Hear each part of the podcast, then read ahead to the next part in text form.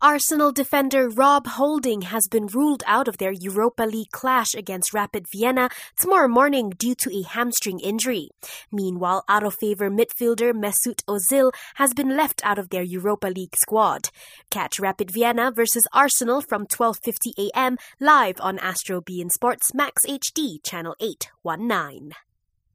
Tottenham's Gedson Fernandes could return to Benfica earlier than expected. Earlier this year, Tottenham signed the midfielder on an 18 month long loan deal. However, reports now claim Fernandes is likely to return to Portugal during the January transfer window. Man City's Raheem Sterling has called on social media platforms to do their part in tackling racist abuse targeted at footballers online. This following a report saying more than 3,000 abusive messages were sent to over 40 high profile players during a recent study. And Honda says reports claiming MotoGP world champion Marc Marquez is set to undergo a third arm surgery is untrue. Marquez suffered a broken arm during the season opening Spanish GP earlier this year. Watch the best sporting actions only on Astro.